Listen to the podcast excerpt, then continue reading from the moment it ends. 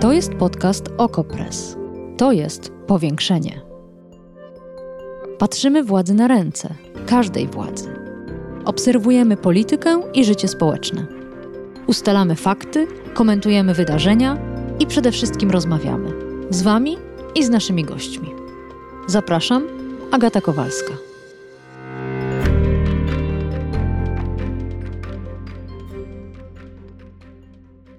Milion sto dziewięćdziesiąt osiem tysięcy sześćset czterdzieści jeden złotych i 24 200 wspierających.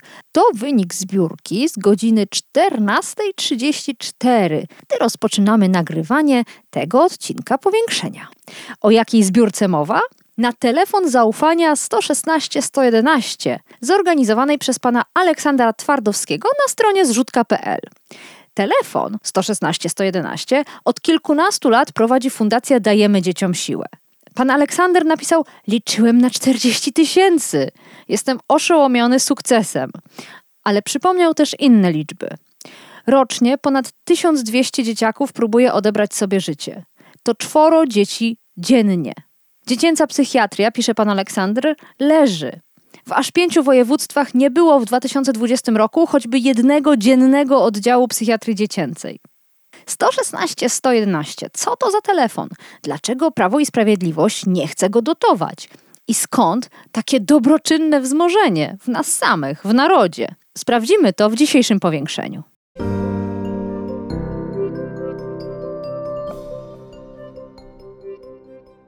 A naszym gościem jest dr Monika Sajkowska, prezeska Fundacji Dajemy Dzieciom Siłę, która to fundacja odpowiada za telefon 116 111. Dzień dobry. Dzień dobry i dziękuję za zaproszenie. Zanim o pieniądzach, czy braku pieniędzy, to porozmawiajmy o dzieciach. 116 111 to jest telefon zaufania. Z jakimi sprawami najczęściej dzwonią dzieci, z jakimi dzwoni młodzież? Tak, ten telefon działa już ponad 13 y, lat, więc mamy takie doświadczenia e, związane z tym, z jakimi sprawami dzwonią dzieci dzisiaj, e, ale też widzimy to w perspektywie tego czasu, tych e, wszystkich lat, które mhm. nasze, w czasie których nasi konsultanci i konsultantki odbierają telefony od dzieci, ale też od wpisują na wiadomości online, bo to są te dwa kanały, którymi dzieci kontaktują się e, w telefonie 116 111. Ostatnie lata to jest jakiś taki oczywisty trend e, e, związany z tym, że zaburzenia zdrowia psychicznego problemy z takim funkcjonowaniem, ze zdrowiem psychicznym, to jest największa kategoria. Ponad jedna trzecia telefonów i wiadomości dotyczy właśnie tego zagadnienia. Ale kiedy myśli e, Pani Róż... o e, zdrowiu psychicznym, bo to jest bardzo szerokie pojęcie, to głównie dzwonią dzieci, które po prostu mają depresję?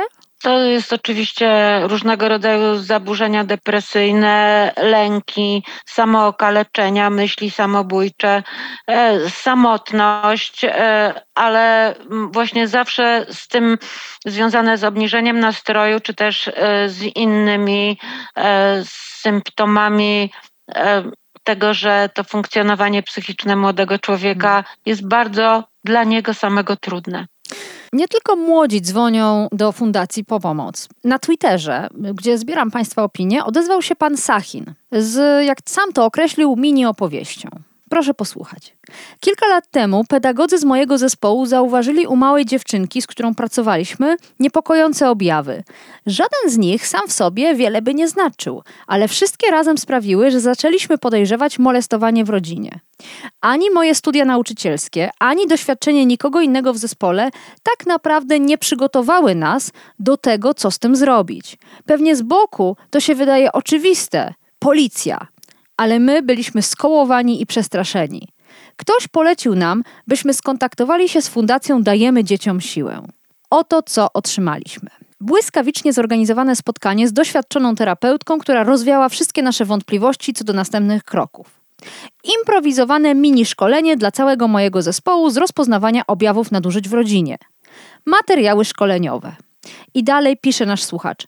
To wsparcie dało mi jasność, której potrzebowałem. Zgłosiłem podejrzenia tam, gdzie należało, pod nazwiskiem.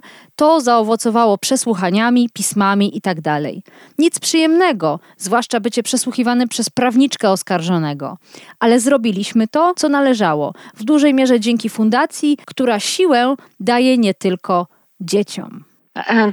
To bardzo miłe słowa. One e, dotyczą działania jednej z naszych placówek pomocowych, Centrum Pomocy Dzieciom. Prowadzimy trzy takie placówki na Pomorzu i w Warszawie.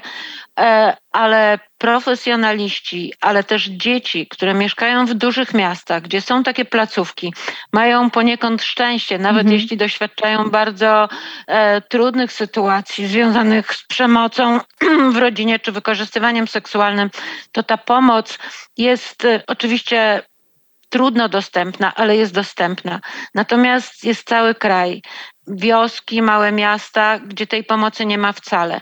Dlatego właśnie telefon zaufania 116-111 jest tą unikalną ofertą pomocy, która jest dostępna dla każdego dziecka w każdym zakątku kraju, które nie ma e, dostępu do psychologa, pedagoga, żadnego życzliwego dorosłego, które nie może sobie po pozwolić na podróże do najbliższego nawet miasta, gdzie taka oferta jest, chociaż wiemy wiele o kryzysie psychiatrii dziecięcej, w ogóle pomocy psychologicznej dla dzieci.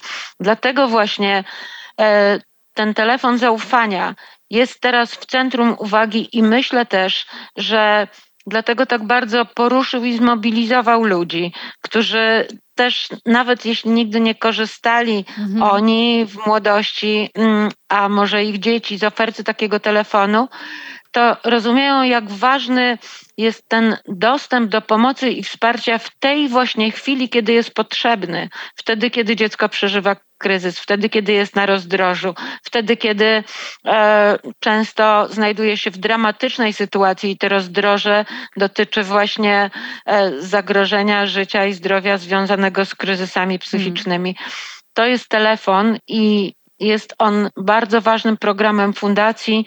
E, walczymy o to, żeby był stabilny i ciągły i tak czujemy, że czuli to ci wszyscy, którzy odpowiedzieli na nasz apel. A no właśnie, a no właśnie. E, jeszcze wracając do samego organizatora zbiórki, pan Aleksander Twardowski, to nie jest pracownik fundacji. Czy on prawidłowo wylicza tam, ile kosztuje telefon? Podał między innymi taką informację, że milion złotych pozwoli na utrzymanie telefonu przez rok, przez 24 godziny, 7 dni w tygodniu. Czy te dane są prawidłowe? Czy jesteście w kontakcie z panem Aleksandrem? To jest wszystko historia ostatniej doby. My wczoraj rano upubliczniliśmy apel do premiera Morazabieckiego o współfinansowanie telefonu zaufania. E, zbieraliśmy podpisy, pod, zbieramy ciągle podpisy pod petycją e, z tym związaną. To zaczęło rezonować, zaczęły interesować się sprawą media i też Palek, pan Aleksander odezwał się do mnie z prośbą o kontakt. Podjęłam ten kontakt, no bo mm, po to był ten apel, żeby, żeby budzić zainteresowanie i mobilizować. No i to się rozwinęło w tą niewiarygodną historię, w którą jeszcze ciągle nie możemy hmm. uwierzyć.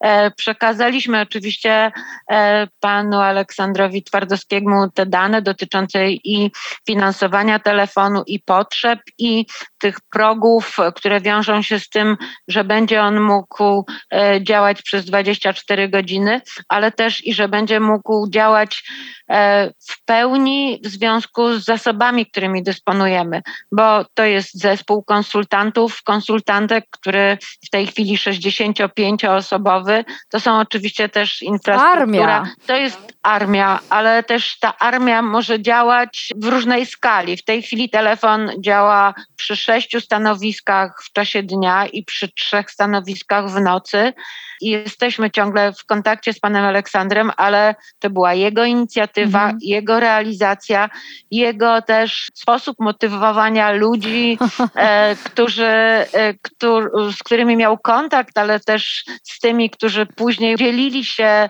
informacjami o, e, o zbiórce na zrzutce. Tak jak pani mówiła, w tej chwili to jest dwadzieścia kilka tysięcy osób. W tym momencie 24 575 osób i tak jak teraz rozmawiamy, to już jest milion milion 213 tysięcy 987 zł. To jest A... niesamowite. Każda odsłona pokazuje inną liczbę i każda ta liczba jest e, niewiarygodnie, tak jak mówił pan Aleksander, że poprzeczka, którą sobie postawił była tak nisko w mm. stosunku do tego, co się dzieje. Tak. Ale, ale, ale, napisał między innymi też pan Kamil. Podejrzewam, że zbierzemy znowu 2 miliony i znów starczy na dwa lata. Znowu okazuje się, i pisaliśmy o tym w Okopres, że to nie jest pierwszy raz, gdy telefon otrzymuje pieniądze dzięki ludziom, dzięki zwykłym ludziom, bo nie dostaje pieniędzy od rządu. W 2019 roku pewien dosyć znany publicysta założył e, zbiórkę na telefon 116 111. Ten publicysta nazywał się Szymon Hołownia i właśnie wtedy zebrano te ponad 2 miliony złotych. Okazuje się, że Prawo i Sprawiedliwość jest dosyć konsekwentne w odmawianiu wsparcia Fundacji Dajemy Dzieciom Siłę. O co tu chodzi? Jak pani to rozumie? Dlaczego oni was tak nie lubią? No tak, wychodzi na to, że, że rzeczywiście jesteśmy telefonem, który działa od zbiórki do zbiórki. Ta akcja dwa lata temu, akcja Szymona Hołowni, do której dołączyła się Dominika Kulczyk, zapewniła 24 e, godziny działania telefonu. I teraz jest kolejna akcja to nie jest dobra sytuacja. Bardzo cieszymy się efektami zbiórek, ale jednak to mm. nie jest sytuacja stabilna, e, taka, która z jednej strony zapewnia stabilność oferty pomocy dzieciom, bo to jest najważniejsze, to jest przecież e, cel działania telefonu, ale żeby on mógł być realizowany, to musi ta armia konsultantów i konsultantek być na usługi dzieci, pracować, a pracować to znaczy zarabiać pieniądze, a dla fundacji jest to zobowiązanie finansowe związane z tym, że działa telefon. Hmm.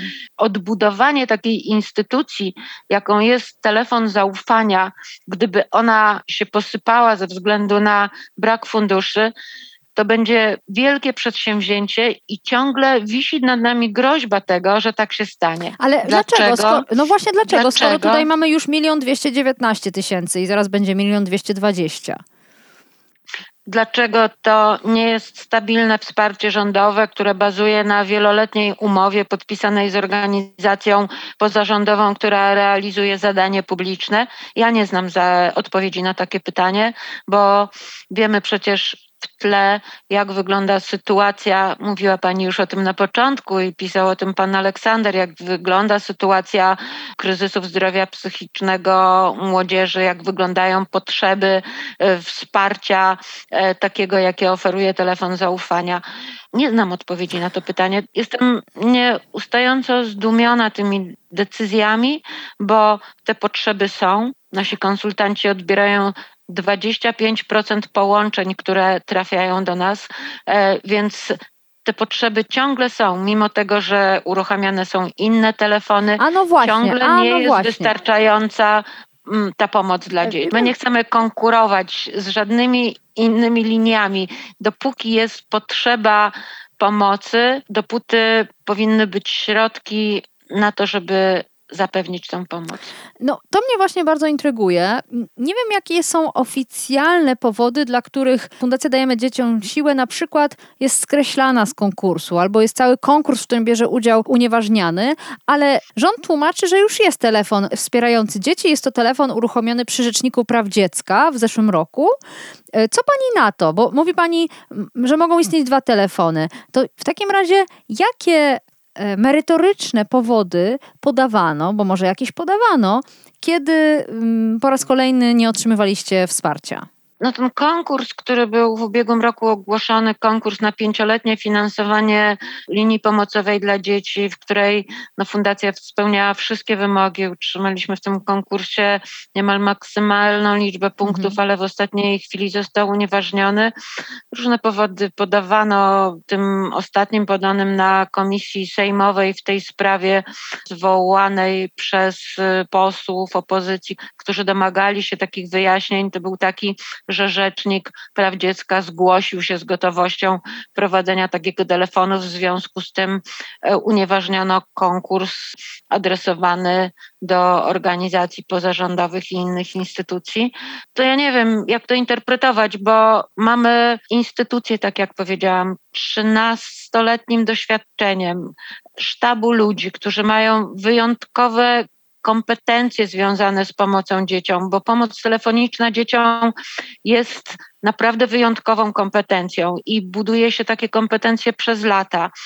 I rząd, który wie, jak wyglądają kryzysy jego najmłodszych obywateli, jeśli chodzi o ich funkcjonowanie i zdrowie psychiczne, nie daje szansy trwania i stabilności takiej oferty pomocy, niezależnie od tego, jakie miałby inne pomysły na budowanie systemu takiego wsparcia. To jest niezrozumiałe. Hmm. To nie jest znaczący argument. Po prostu tej pomocy będzie więcej, jeśli e, rozwinie ona się w telefonie rzecznika, ale nie będzie jej nigdy za dużo. Ja pamiętam, jak jedna z osób y, opowiadała, że zadzwoniła na linię Rzecznika Praw Dziecka i otrzymała informację, że w tym zakresie ci pracujący tam ludzie nie są w stanie pomóc i podali numer 116 111. Nigdy nie dostaliście sugestii, że na przykład e, w, w nieodpowiedni sposób y, tłumaczycie rzeczy, dzieciom rzeczywistość. Może nadmierny nacisk kładziecie na e, temat równości, pomagacie dzieciom nieheteronormatywnym. Może były jakieś sugestie, co powinniście zmienić, żeby przestać kłuć władzę w oczy? Nie, to jest tak, że nie jest budowana żadna komunikacja ani partnerstwo z nami rządowe od kilku lat. Już 13 lat temu telefon został powołany przez polski rząd e, z rekomendacji Komisji Europejskiej, która ten numer 116-111 właśnie zarezerwowała na taką linię społeczną dla dzieci. I polski rząd przez pierwsze lata współfinansował telefon. Dzięki tym dotacjom skonsolidował zbudował się ten projekt, e, zbudowaliśmy tą instytucję we współpracy z polskim rządem. Ta współpraca w pewnym momencie e, się skończyła. I nie znamy powodu, bo to, o czym pani mówi, że e, byłyby jakieś wytyczne, ograniczenia, instrukcje, oczywiście nie przyjęlibyśmy jakichkolwiek instrukcji, które ograniczałyby pomoc dzieciom, które potrzebują pomocy. To jest dla nas kryterium. Mhm. Jedyną wartością, która formuje naszą ofertę pomocy dzieciom jest dobro dziecka i przestrzeganie praw dzieci. Natomiast nie mieliśmy nawet szansy odrzucić takich mhm. E, e, sugestii czy rekomendacji, bo nikt się z nami w tych mhm. sprawach nie kontaktował. Mówimy o tym, że ludzie chętnie wpłacają na zrzutkę. Jest mnóstwo wspierających. Mówimy o tym, że też dostajecie bardzo dużo telefonów, co z jednej strony świadczy jak najbardziej tragicznie o sytuacji dzieci i młodzieży w Polsce, z drugiej strony dobrze świadczy o telefonie. Ten numer 116, 111 jest coraz bardziej znany, ale nie mówimy o, o rodzinie, o tym, co się dzieje w domach, o tym, co się dzieje wokół domu, wśród przyjaciół domu, sąsiadów. Gdyby mogła Pani zaapelować i powiedzieć, co byłoby potrzebne, żeby tej przemocy, tych dramatów dziecięcych było mniej, to o co do dorosłych by Pani zaapelowała? Przede wszystkim zaapelowałabym o uważność, o to, żeby byli w ciągłym kontakcie ze swoimi dziećmi, żeby obserwowali wszystko to, co może ich niepokoić, żeby chodzili z dziećmi do kina, żeby rozmawiali przy kolacji, wspólnej kolacji o tym, co zdarzyło się w czasie dnia, żeby byli w kontakcie, żeby czytali te same książki, oglądali te same filmy, rozmawiali o tym, żeby byli blisko ze swoimi dziećmi, bo taka bliskość skutkuje tym, że wtedy, kiedy w życiu dziecka dzieje się coś, e, co jest dla niego bardzo trudne, to pierwszą osobą, do której zwróci się o pomoc, której o tym powie, będzie rodzic, a on jest dorosły, on będzie potrafił szukać rozwiązań. Ta bliskość i uważność to jest ten apel, bo oczywiście apelu nie możemy adresować do rodziców, którzy są sprawcami przemocy wobec dzieci. Mhm. Tutaj jest apel do wszystkich, którzy mogą wspierać dziecko, które w takiej pułapce rodzinnej przemocy jest zamknięte, często jest bezradne, często tych wszystkich barier związanych z tym, żeby sięgnąć po pomoc, nie może pokonać. Tutaj jest telefon, on też jest dla tych dzieci, które nie mogą dostać pomocy od bliskich, które nie wiedzą, gdzie jej szukać. My w 116, 111 możemy im pomóc tych rozwiązań szukać. Bardzo dziękuję. Doktor Monika Sajkowska, Dziękuję prezeska Fundacji Dajemy Dzieciom Siłę, fundacji, która od 13 lat prowadzi telefon zaufania 116 111. Ja jeszcze tylko zerknę na zrzutkę. W tym momencie 1 226 141 zł i 24, prawie 25 tysięcy wspierających. Zrzutka ma trwać jeszcze 29 dni. No ciekawe, czym to się skończy. Jeszcze raz dziękuję. Bardzo to cieszy. Dziękuję. Powiększenie. Podcast Okopres. Prowadzenie Agata Kowalska. Podcast znajdziesz na stronie Okopres i w Twojej ulubionej aplikacji do podcastów. Redakcja Okopres działa od 2016 roku. Jesteśmy obywatelskim narzędziem kontroli władzy, obecnej i każdej następnej. Okopres utrzymuje się z Waszych darowizn. Wesprzyj nas, byśmy mogli działać dalej.